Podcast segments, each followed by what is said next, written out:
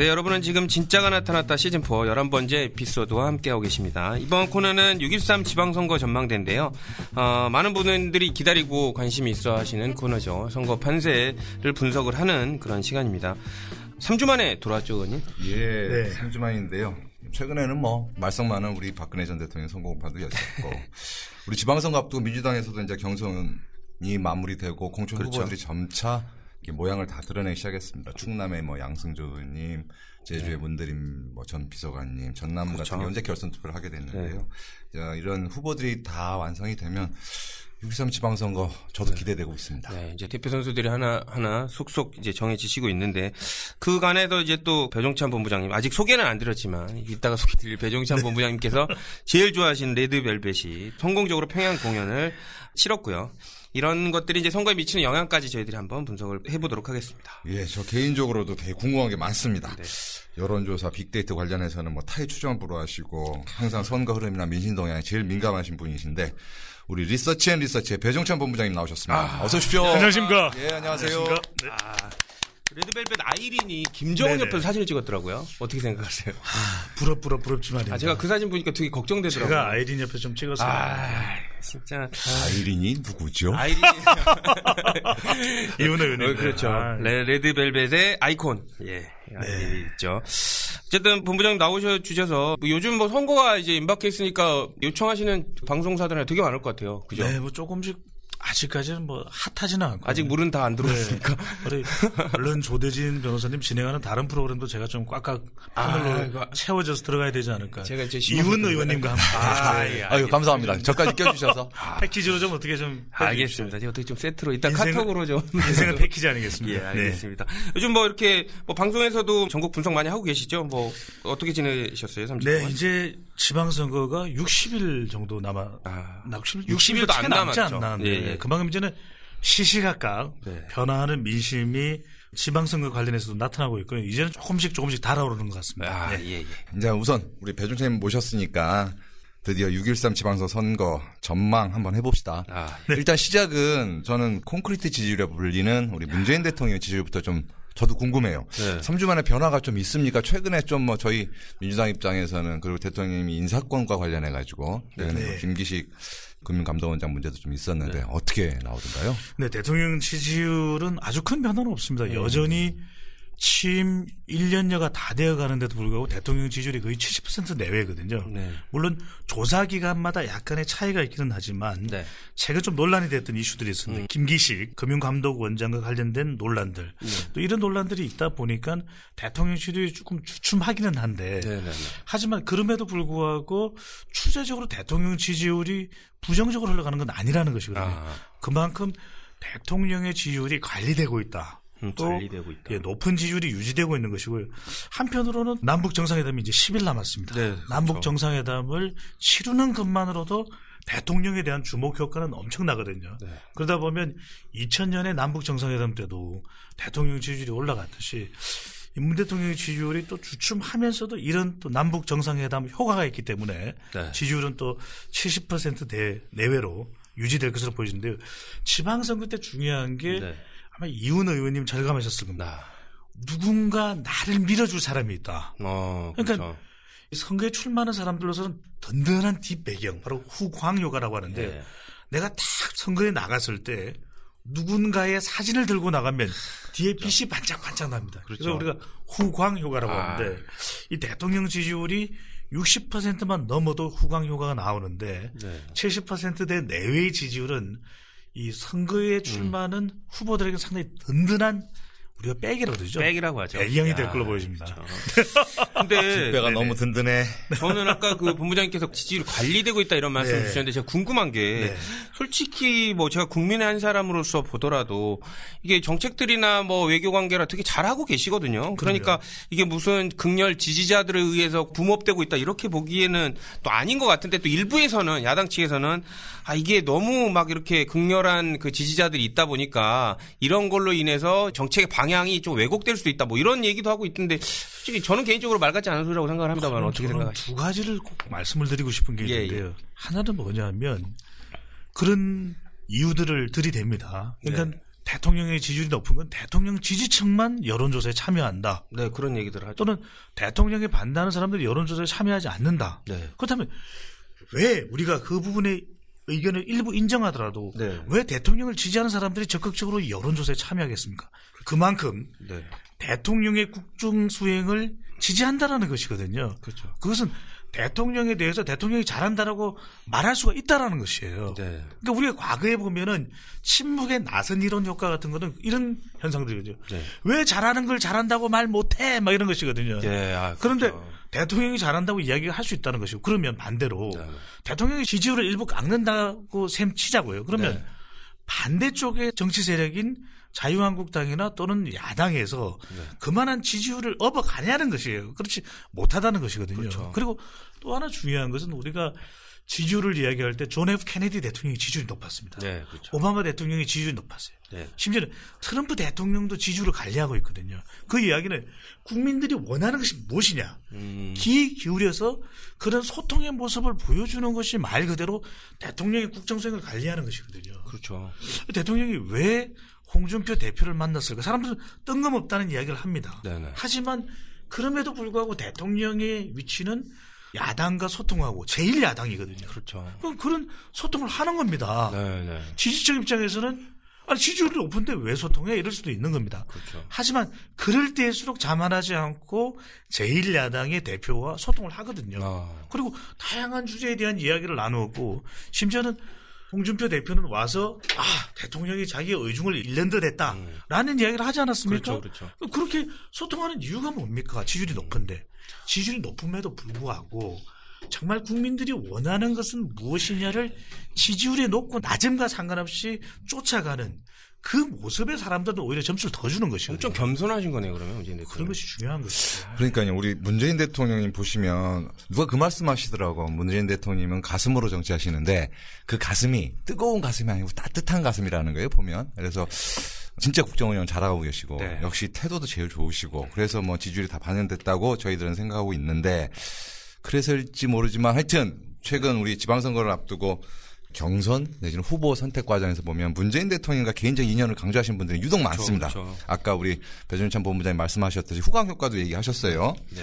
최근 우리 민주당 내부에서는 그래서 문재인 정부 내지는 노무현 대통령 등을 선거에서 자기 이력에 네. 사용하지 못하도록 하는 방안을 추진하다가 사실은 사용해도 괜찮다는 쪽으로 일단락이 됐습니다. 그렇죠. 되기는.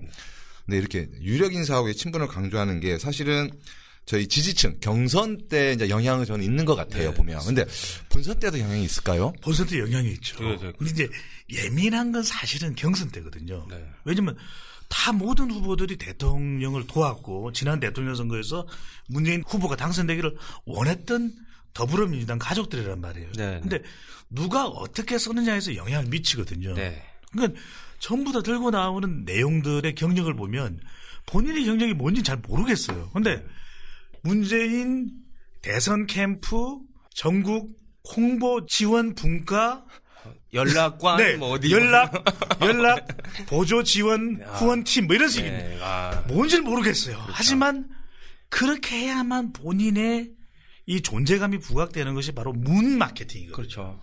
그러니까 요즘에 보면 아, 이 혼자서 산다라고 하는 프로그램의 전현무란 앵커하고 이제 그렇죠. 사랑 네. 아 이게 핑크빛 네. 이 사랑이 꿈튼 상대가 이제 한혜진 씨죠. 그죠? 되게 부러우신 것 같아요, 네. 눈빛이. 한혜진 씨, 아니, 제가 그, 아, 예, 그보다는 예, 예. 한혜진을 가리켜서 요즘 달심이라 그러거든요. 달심이죠. 우리 문재인 대통령께서 문, 네. 달심입니다.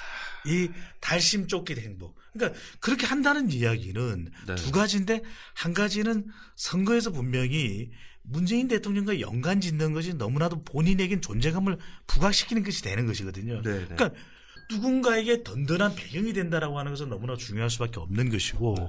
또 한편으로는 이훈호 의원님 말씀대로 너나 할 것 없이 사용하다 보니까 그렇죠. 자칫 이것이 과열될 수도 있는 것 같습니다. 그러니까 직접적인 연관이 없음에도 불구하고 그냥 무조건 문재인 대통령 이 조남을 집어넣어요. 그래서아 내가 정말 당선에 혁혁한 공헌을 했다. 뭐 이러, 그렇죠. 이래버리는 것이거든요. 그렇죠.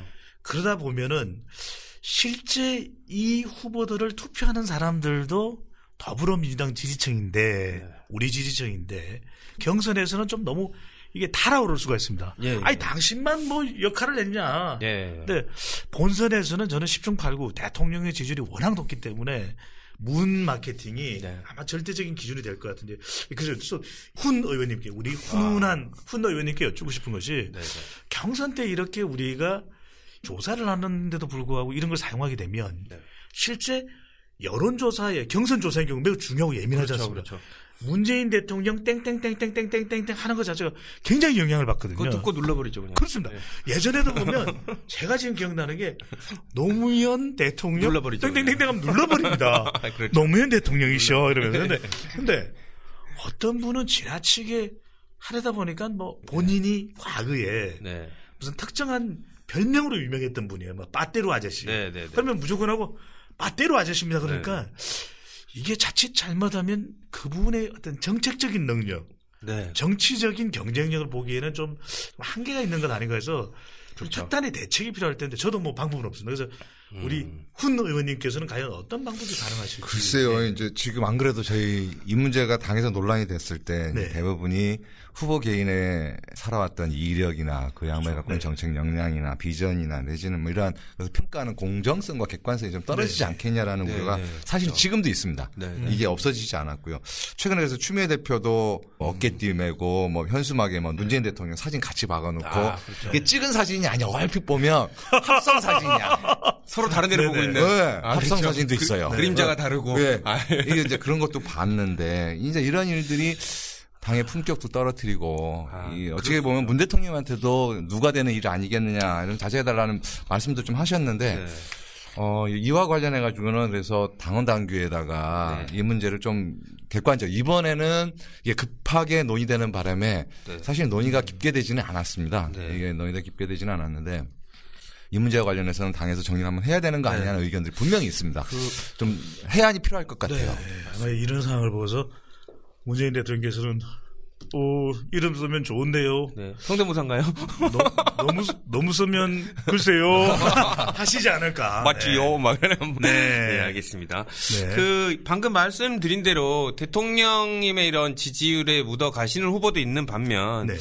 뭐 그냥 자기가 다른 원래 전문성 갖고 원래 알려졌던 얼굴을 좀 홍보하려는 사람들도 있는 것 같아요. 근데 선거에서 이런 부분을 예를 들면 뭐 드라마에 나오셨던 배우라든지 아니면 뭐 지금 뭐 자유한국당의 배현진 앵커 같은 이런 사람들 이라든지 그 능력을 떠나서 얼굴로서 이제 승부하려는 사람들이 좀 있지 않습니까? 그 인지도를 통해서 그리고 최후에 이제 배우 정준호 씨도 뭐 이렇게 나오는 거 아니냐 드라마에 사치해서 이런 얘기까지 나왔는데 그렇게 본인 인지도 갖고 나오는 경우에는 뭐 선거에 영향을 미칠 수 있나요? 배현진 씨 같은 경우는? 글쎄 뭐 출마를 하는 건 자유입니다. 그리고 출마 의사를 가진 건 누구나 네. 또 정치에 대해서 뜻을 가질 수는 있다고 네. 보는데요. 우리 유권자들의 눈높이가 많이 높아졌거든요. 그리고 그렇죠. 본인 스스로도 얼마만큼 대한민국 사회에 기여할 수 있느냐도 상당히 중요한 것이거든요. 네. 그러니까 배우 정준호 씨 같은 경우 아주 호남형이고 그렇죠. 얼굴도 준수하시거든요. 그리고 충남이라고 하는 지역을 연구를 하고 있으면서 그 지역에 대해서 봉사활동도 많이 하신 걸로 알려져 있어요. 10몇 년 하셨죠. 그렇습니다. 그렇다면 본인이 앞으로 어떤 정치를 하겠다라고 해서 표방하고 준비해서 나오시는 건 누구도 말릴 수 있는 일은 아니거든요. 네. 그러나 단지 내가 배우로서 인기가 많기 때문에 나가면 될 거야. 네. 공천 받을 수 있을 거야. 이렇게 생각하면 저는 큰 코 다칠 수 있을 뿐만 아니라 네. 이것이 자칫 잘못하면은 선의를 가지고서 정치를 하려고 했던 사람들에게도 큰 타격을 줄 수 있는 것이거든요. 왜냐하면 네. 아니 그 지역을 오랫동안 풀풀이 정치를 하면서 자신의 역량과 존재감을 키워오신 정치 신인들이 있어요. 그렇죠. 그런데 누군가 굉장히 인지도가 높은 분이 나타나면 당에서의 욕심은 그래 저 사람을 공천시키면 당선 가능성이 어. 높지 이렇게 생각을 해버리거든요. 그렇다면 그 정말 일어서려고 했던 정치의 신인들은 빗잘 짓밟아 버리는 것이 될 수도 있고요. 제초제 뿌려버리는 거죠. 그럼요. 네. 공정한 경쟁을 한다면 저는 큰 문제가 없다고 봅니다. 또 하나는 네. 이 정준호 배우의 경우에는 상당히 또 그런 여건이 갖춰져 있다고 하더라도 그 외에 나머지 뭐 유명 아나운서 출신이었다. 네. 그렇다고 해서 무작정 출마를 하는 경우에 네. 유권자들이 과연 그런 부분들을 받아들일 수 있는가. 음. 그리고 그것이 자칫 그 지역에 대한 본인의 온몸으로부터 절체절명의 본인의 명분으로부터 네. 결정된 사항이 아니기 때문에 또한 번 당선됐다가도 어느 순간 떠다버리는 경우들이 많습니다. 그렇죠, 그렇죠. 그러면 철새 정치인 논란에서 벗어날 수가 없는 것이거든요. 아. 우리 훈 의원님 서울에 여건이 좋지 않은 곳임에도 불구하고 내가 그 지역구를 선택한다는 것은 명분이 있으신 거거든요. 네. 내 지역구에 와서 내가 앞으로 어떤 정치적인 변화가 오더라도 난 우리 유권자들을 위해 최선을 다할 거야. 그래서 저는 중요한 것이 유명세가 먼저냐 네. 아니면 정치인으로서의 명분이 먼저냐고 그래서 저는 신분은 중요하지 않다고 봅니다. 하지만 우리가 과거의 사례도 보면은 강신성인 또 정주일 이주일의 본명이 정주일이죠. 네. 고인이 되셨지만 저는 안타까운 것이 그 당시 본인의 유명세로 국회에 들어갔지만 여러 벽에 부딪혔었거든요. 네. 그러니까 결과적으로는 정치 생명을 오래 연장하지 못합니다. 네. 그렇다면 정치인으로서 본인의 사명을 가지고 뛰어드는 유명인이라면 몰라도 과연 유명세가 정치인의 당선에 등식으로 성립되느냐 이 부분은 좀 깊은 성찰이 좀 필요할 것 그럼. 이번에 배현진 아나운서 쿵코 한번 다칠까요? 그래서 코가 큰지 작은지는 모릅니다만은 네. 네, 중요한 것은 큰 코가 다치든 작은 코가 다치든 코는 다치게 되어 있습니다. 네. 근데 중요한 것은 피해 가시는 네. 중요한 것은 네, 네. 과연 유권자들이 어떻게 받아들이느냐, 본인의 선거를 치르고 있느냐, 네. 그것이 아니라 지나친 정치적인 대결 구도의 이념 대결의 연장선상에서 어떤 미디어 간의 묵은 갈등의 대변자인 것처럼 네. 아이콘인 것처럼 이야기되는 것이 과연 적합한지 여부 음. 이 부분 반드시 따져 어, 묻게 될 것으로 보여지고요. 네. 중요한 것은 이원 의원님께서 더 잘 답변을 해주시겠지만 정치적 명분 없이 나가는 선거가 과연 유권자들에게 얼마만큼 감동적일까? 네. 저는 이 부분은 좀 거듭 생각해 봐야 될 것 같습니다. 네. 아, 이 유명세.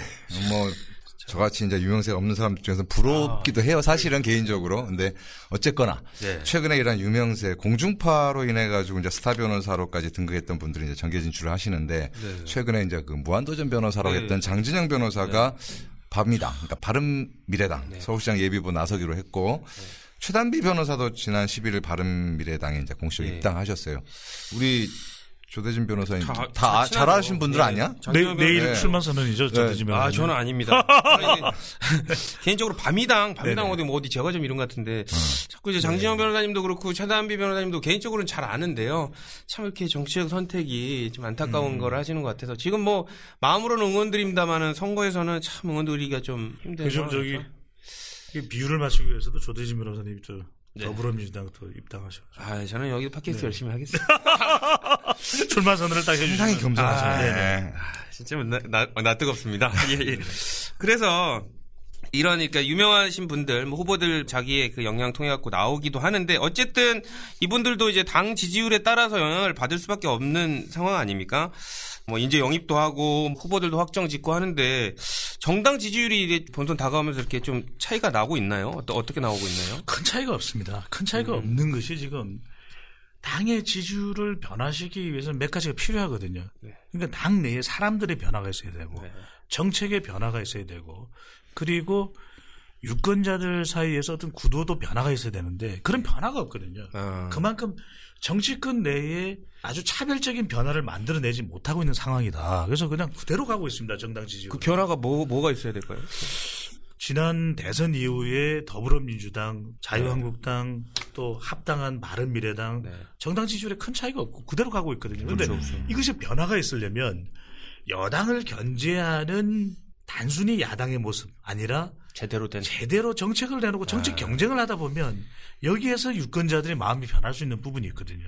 네. 그런 것들이 또 강하게 만들어져야 되는데 그러려면은 이게 통과돼야 되는 법안들은 또 통과되면서 어, 그렇죠. 이 법안은 다른 방향으로 통과돼야 된다면 그 부분에 대해서 분명히 대안이 되는 정책을 아. 가지고 나와서 견제를 해줘야 되는데 네. 과연 그런 것인가라는 음. 부분인데 저는 그 전에도 한번 말씀드리고 싶은 부분이 물론 더불어민주당도 지금의 지지율을 스스로 만든 지지율로 봐서는 안 될 걸로 보여져요. 그렇죠. 네. 자칫 잘못하면 대통령 지지율이 매우 높죠. 네. 정당 지지율도 거의 뭐 타의 추종을 불허하거든요. 네, 그러다 보면 내가 최고야, 네. 내가 제일이야. 네.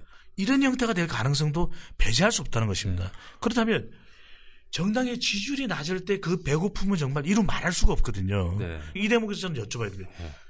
네. 이원 의원님, 2016년 총선 때 네. 당의 지지율이 낮았거든요. 네, 네.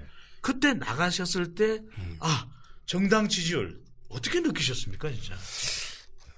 제 개인적으로는 네네. 아 개인적인 얘기 좀 네. 드려야 되는데 그러면 그럼요, 그럼요. 저희 금천 같은 경우도 사실은 제가 당선이 됐지만 네. 우리 정당 지지율이 3위 했어요. 아, 금천이. 굉장히 중요해요. 와, 엄청나게 선전을. 네. 그때 국민의당이 1등 했습니다. 아, 정당 그래. 아, 그래서 슬픈 표정을 지으셨구나. 그걸 왜 물어보지 예. 마요. 아 진짜. 아, 근데 아, 그 낮은 지지율을 약점이 되는 지지율을 극복하신 계기가 뭐였습니까, 이 의원님? 그러니까 네. 저는 사실은 그런 의미에서 우리 그 당시 저는 이제 김대중 대통령과 노무현 대통령님 이력이 사실 도움 받았어요. 아, 그리고 유일하게 그 당시 국정에 대한 경험이 있다는 게 야. 동네에서 그래도 먹히더라고요. 청와대를 일단 한번 가봤습니다. 예, 아, 예. 거기 이제 제가 그때 국정상황실장 이력을 갖고 나갔었는데 아. 그게 도움이 되더라고요. 음. 그렇다고 상대적으로도 제가 나이가 제일 어렸습니다. 아. 이몇 가지가 포함이 되면서 또 더불어민주당이 물론 그 당시 상당히 당지도 관련된 국민의당 음. 특히 금천 같은 경우는 호남세가 또 센데 아. 그래서 이제 국민의당이 정당 지도가 1등 나온 아. 동네인데 음. 제가 또 호남 출신이고 이제 이게 또 희석하고 아, 어느 그렇죠. 정도 희석하고 이런 것들이 좀 종합 되면서 조합이 잘 이루어지면서 제가 간신히 이겼어요. 결국에는 지금 이원 의원님께서 예. 말씀 주시는 부분이 선거에서 영향을 미치는 건 세 가지거든요. 하나는 이제 지지율입니다. 정당 지지율, 대통령 지지율, 그 다음에는 구도, 네. 마지막으로 후보 경쟁력이거든요. 그러니까 야권이 열세 있을 때는 후보 후보로. 경쟁력이 매우 중요합니다. 어떤 후보를 공천하는지 지금 지금 이원 의원님이 그만큼 경쟁력을 발휘할 수 있는 후보였다는 것이죠. 그렇죠, 그렇죠. 그것이 가능한데 지금은 어떻습니까? 그러니까 지금은 야권의 경우에는 가장 중요한 것이 어떤 후보를 공천하느냐가 제일 중요할 겁니다. 예. 이 더불어민주당의 경우에도 지금은 어떨지 몰라도 매우 유리한 환경이지만 앞으로는 정말 공천이나 신인들을 계속해서 영입해서 음. 변하는 더불어민주당의 모습을 보여주지 않으면 안 된다. 아. 왜냐하면 이것이 반면 교사로 교훈을 얻는 부분이거든요.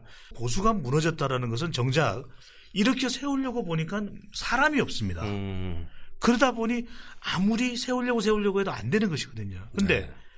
우리가 정권을 교체하고 또 2016년 총선에서 상당히 약진했던 것 자체는 그때 이렇게 세울 수 있는 사람들이 뭉쳤던 거예요. 네. 그렇다면 앞으로 이번 지방선거도 저는 많은 좋은 사람들을 이 광역 의원 그리고 기초단체장으로 공천을 하는 것이 마땅할 것이고요. 앞으로 계속해서 새로운 인물들을 영입하는 것 이 부분이 정말 숙제인 것이고 어 제가 뭐 굳이 뭐이 자리에서가 아니라 네. 어, 좋은 사람들은 가까이에 있더라고요. 아, 아, 너무 지긋하게 바라보지 마시고. 네네네. 아, 가까이에, 네, 네. 아, 멀지 않습니다. 멀리 있지 그러니까 않습니다. 네. 뭐 저도 뭐 여기서 식사 자리까지 네네네. 제가 이제 개인적으로 제일 궁금한 게 문 대통령님 지지도가 70% 넘고 있고 예, 예. 저희 민주당 지지도도 이게 뭐 꿈의 지지도죠 50%를 넘고 있어요 네, 보면 음. 그러다 보니까 당내에서도 뭐 긴장감을 늦춘 건 아닌데 그래도 잘 결과 좋을 거 아니야라고 그렇죠. 어, 생각하시는 분들이 많아요. 그리고 또 특히 후보들 같은 경우는 경선에서 공천만 되면 그렇죠. 아, 나 당선이야라고 생각하는 정도의 상황들이 계속 벌어지고 있습니다. 어, 이게 약이 될지 독이 될지 저는 이게 절대 자만해서는 안 된다. 음. 우리가 역사적인 사례로 그런 부분들을 너무 많이 보거든요. 그렇죠. 왜냐하면 음, 자만하다가 대통령의 지지율이 높고 총선에서 가반 이상이 달성이 되니까 네. 아 이건 뭐 우리 마음대로 해도 되는 건 아니냐라는 거 긴장이 안 되는. 거죠. 긴장이 풀어집니다. 네. 근데 지금 저는 대통령의 지지율도 높고 네. 그리고 당의 지지율도 높고 지금이야말로 오히려 저는 개혁을 할 때다. 개혁. 혁신을 할 때다. 네. 여기서 중요한 것은 결국 당 내의 역동성일 걸로 보여집니다. 네. 이원 의원님을 비롯해서 뭔가 새로운 미래의 대한민국, 대한민국의 정체성 을 네. 만들어가는 데 있어서 과연 우리가 어떤 역할을 해야 되느냐. 네. 당리 당략이 아니라 더 큰 대한민국을 위해서 만들어내시는 당내의 토론 문화가 있을 것이거든요. 그렇죠. 활발하게 토론하시는 문화. 또 한편으로는 당청 간에 아주 소통이 잘 돼야 됩니다. 무엇보다도 네. 이 당정청 간에 소통이 되지 않으면 어느 순간 비판과 지적과 이것을 허용하게 되는 것이거든요. 물론 네. 건전한 비판은 모르겠습니다만 이 정쟁에 또 노출돼 버리면 네. 유권자들의 경우에는 조용한 것보다는 시끄러운 데 더 예민하게 반응을 하거든요. 귀를 그- 기울이죠. 그럼요. 그러다 보니까 그런 논란이 자칫 잘못하면 이 개혁의 발목을 잡을 수도 있기 때문에 이원 의원님께 좀 간곡히 말씀드리자면 네.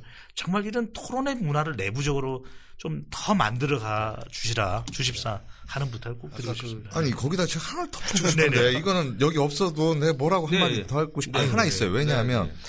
저희 의원들 사이에서 그런 얘기는 있습니다. 네. 이게 열린우리당 시절 얘기하신 분이 있어요. 네. 그때 당내 그 토론이라고 해야 되나? 이걸 정쟁이라고 당내 정쟁이라고 해야 네, 되나? 어떤 분들은 토론이었다고 얘기하고 어떤 네. 분들은 너무 심했다라고 얘기하는 네. 분들 계세요. 분열상이 너무 심했다. 네, 네. 그래서 당내 분열이 너무 심한 바람에 사실은 열린우리당이 그렇게 귀착될 수밖에 없었고 그렇죠. 노무현 대통령을 못 지켜내는 것 아니냐라는 네. 이 반면교사 삼아서 웬만하면 당내에서 큰 소리를 안 내려고 하는 거예요. 의원들 사이에서 알아서 조심해. 아, 알아서 조심해. 그래서 오히려 당내에서 다른 이견이 표출되지 않으니까 그나마 이 정도 당제도 유지되는 거 아니야라고 얘기하는 분이 계시고 네. 우리 배종찬 본부장님처럼 당내 통일보다 이제 활발해져야 될 때다. 이것을 기반으로 해서 라고 하신 분들이 계세요. 네. 누구신가요? 어느 방향인 것 같아요? 여론을 바라보는 제 생각은 그렇습니다. 조마조마하던 시절이 있었거든요. 아, 조마조마했죠. 예, 노무현 대통령 때는 아직도 보수가 견고할 때입니다. 네. 그 당시에는 이념 대결 생각이 너무 강했죠. 네. 노무현 대통령께서 어떤 결정을 내린다 하더라도 그것은 비판의 대상이 되고 말았거든요. 네. 그러다 보니까 그 당시에 어떤 당내의 논란이 되면 그것 자체가 빌미가 됐던 겁니다. 네.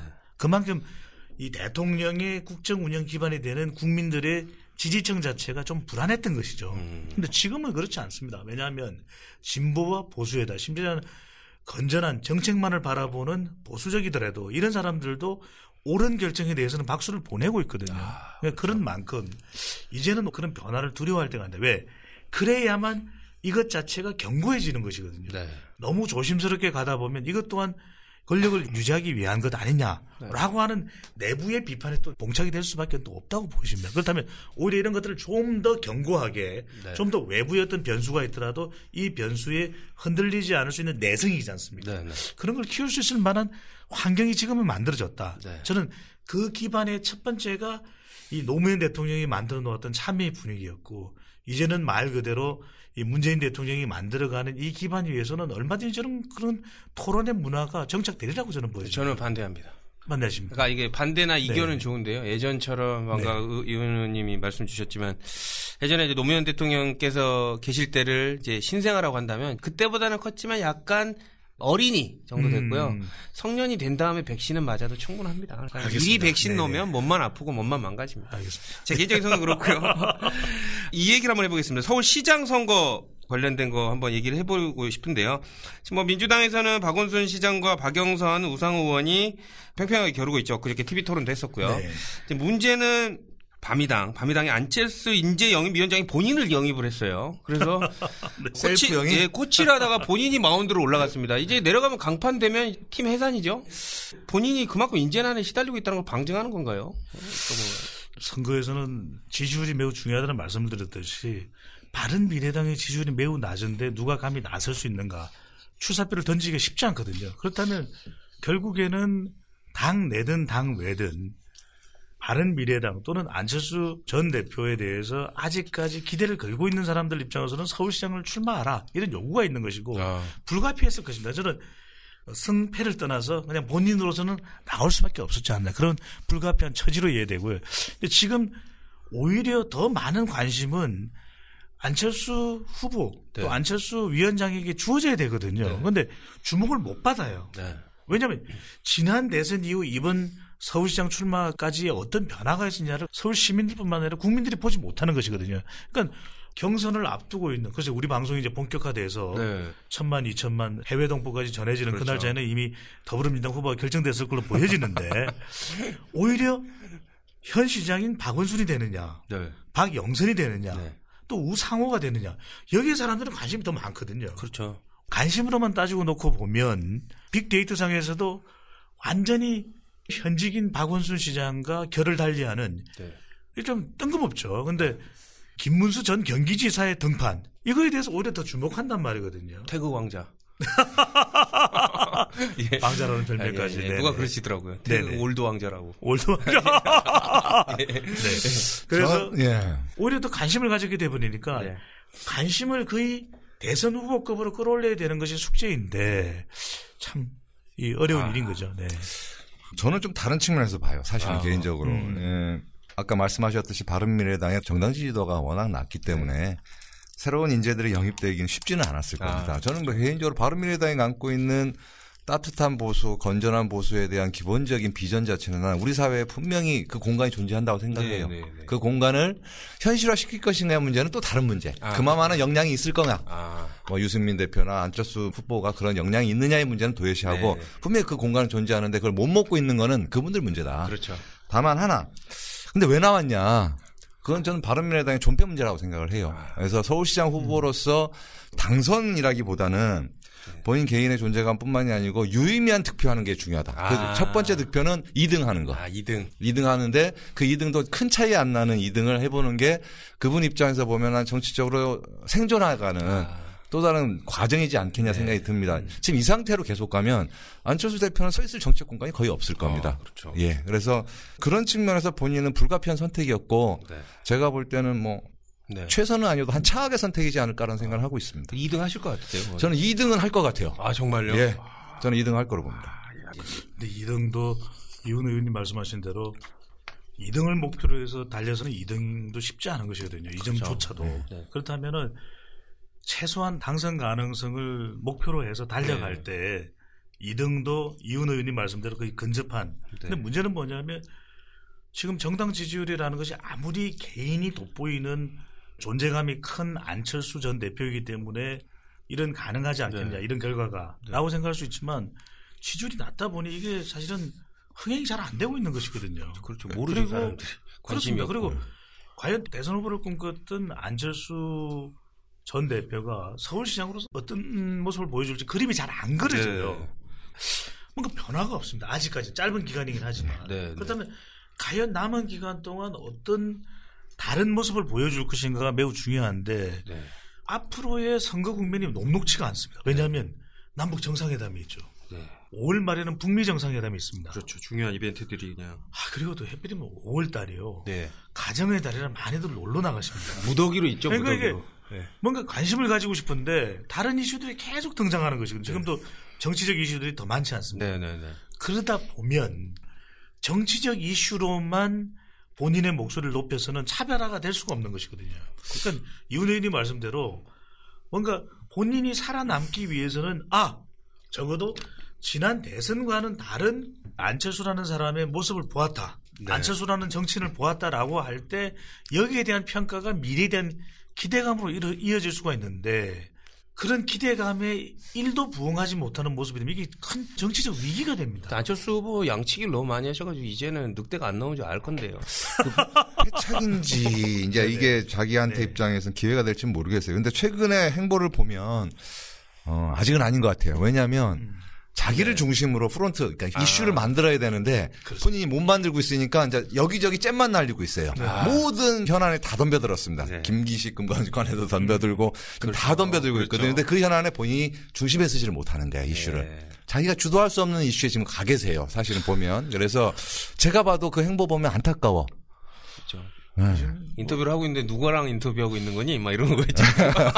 안철수 전 대표 중에서 이훈 의원님을 좀 탐내실 아, 거예요. 그렇죠. 아이, 뭐, 국정 상황실장. 그러니까요. 지금 약간 뭐 제의가 들어오셨나 보기도 하고. 사람 안철수 대표 망하는 길인데. 요, 요거 하나 여쭤보겠습니다. 네네네네.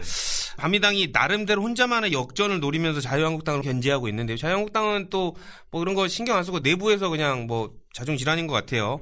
지금 공천 때문에 여러 후보들이 막 되게 반발을 하고 있는데 뭐 안상수 현 창원시장이죠. 창원시장 안상수 후보도 공천 안 됐다. 공천에 사천이라고 주장하면서 어, 무소속 나가겠다 이렇게 얘기를 했는데 이런 것들이 좀 많죠. 이런 경우들이 홍준표의 그 그러니까 대표의. 지금 우리가 지난 16년 총선 때도 막장 공천이 사실 정세를 뒤바꿔 놓았지 않습니까? 이훈 의원님 너무 자기가실텐데 공천이 사실은 제일 중요합니다. 공천이야말로 어떻게 하는지가 너무나 중요한데 안철수 전 대표로서도 자유한국당의 김문수 후보 이제 출사표를 던졌지 않습니까? 네.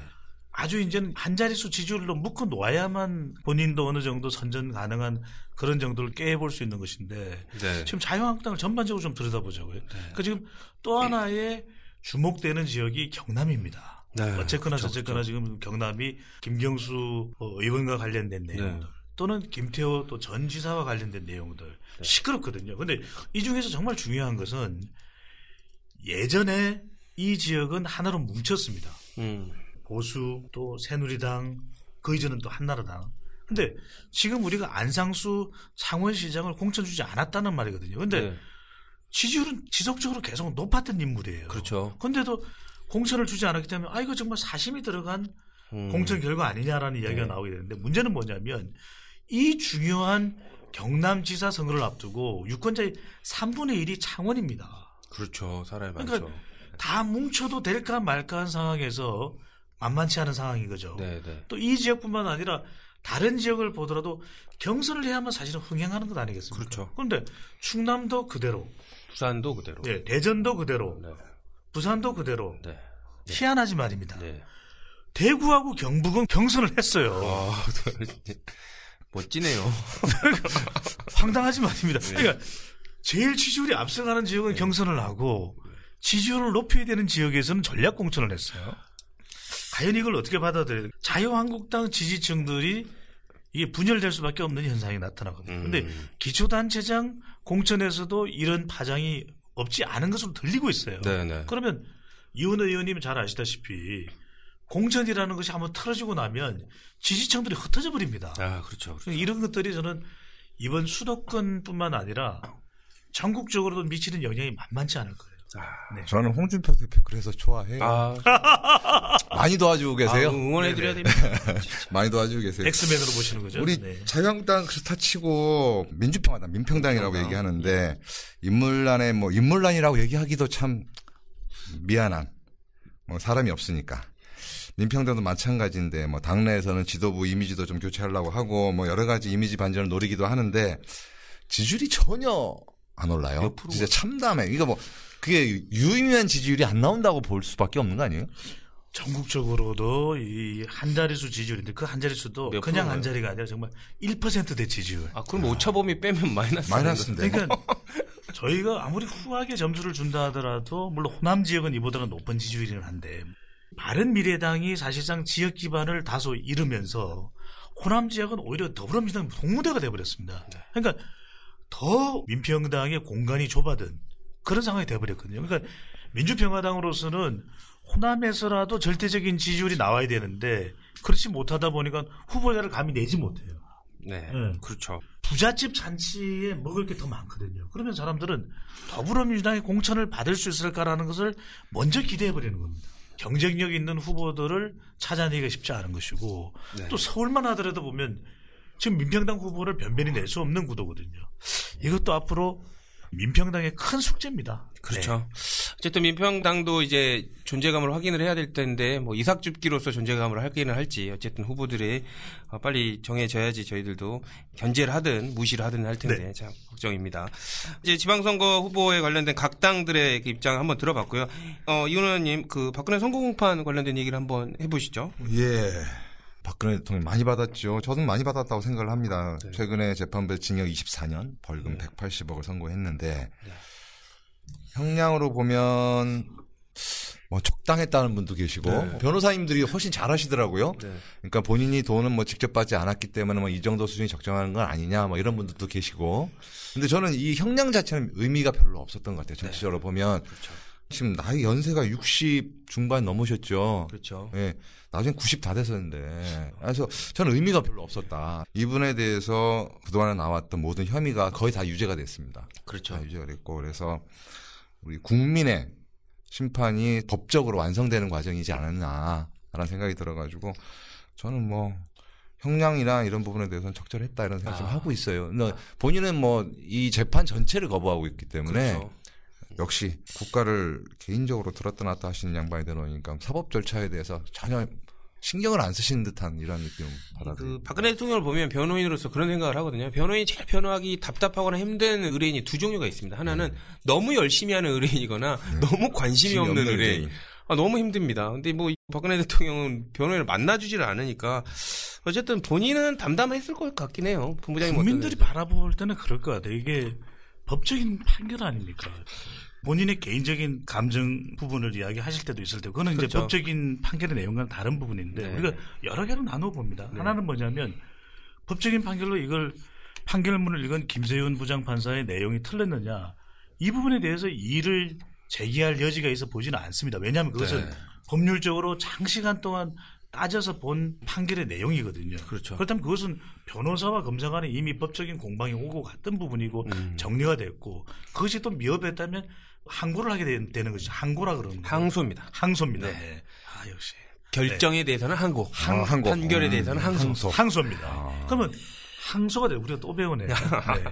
수능에 나올 수도 있어요. 네. 항소를 통해서 네, 네. 하게 되는 것인데 그 다음 남은 부분은 감정적인 부분입니다. 그렇죠. 어떤 감정이 있냐면 아 이게 뭐냐 더 단호하게 판결에 대해서 엄격한 적용이 더 이루어졌어야 된다. 예를 들면 네. 몇 가지 적용이 안 된 부분에 또 삼성과 관련된 부분이 있어요. 네. 그 부분에 대해서는 받아들이지 못하는 국민도 있습니다.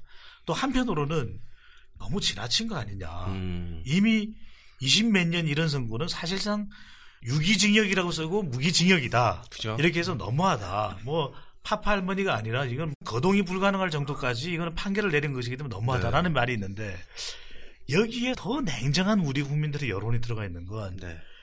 농담 부분에 대해서 설명하고 국민들에게 사과하고 싶었으면 그걸 왜 안 했느냐는 것이거든. 음. 그러니까 많은 국민들이 촛불에 나왔을 때 했던 이야기가 뭐냐면 아주 상세하게 10시간이 되든 12시간이 되든 본인 스스로 그것이 아니라고 한다면 아닌 것을 또 맞다고 한다면 맞는데 그것이 왜 잘못됐는지를 이야기할 시간이 있었거든요. 그죠, 그죠. 그리고 그 책임에 대해서도 응분의 사과를 하고 국민들에게 잘못을 이야기할 수 있는 시간적 여유가 있었습니다. 그렇죠. 기회가 있었는데. 그럼요, 기회가 있었어요. 근데 그걸 하지 않고 이런 구치소의 영어의 몸이 돼서 지금도 재판을 정말 철저하게 외면하는 모습으로 가는 것 자체가 국민들은 못 받아들이거든요. 왜 우리의 대통령 제도가 리더십이 이렇게 되는지 저는 이 태도 자체는 국민들이 도저히 이거는 그렇죠. 판결의 문제를 이미 넘어선 걸로 보여집니다.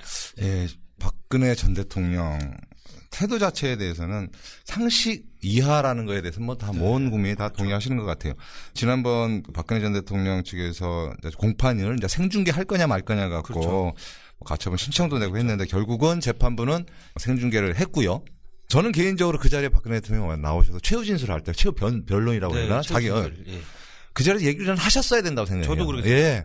저는 분명히 아까 우리 배종찬 본부장님 말씀하신 대로 국민한테 사과할 건 사과하고 자기가 잘못한 건 잘못했다 얘기하고 억울한 건 억울하다고 얘기하고 인간적인 모습을 보이셨어야 됩니다. 이 상식으로 따지면 그리고 네. 이 생중계가 됨으로 인해 가지고 본인이 충분한 자기 변론에 또 기회도 있을 수 있었고 네. 근데 아예 안 나오셨어요.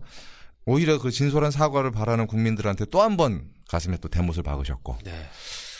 아, 이거 출석해야 되는 거 아니에요? 원래 이제 출석을 해야 되는데 피고인이 출석하지 않는 걸석 재판을 원칙으로 할 수는 없고 예외적으로 형사소송법에 어, 특별한 사유가 있을 때는 안 나오고 할 수 있는데요.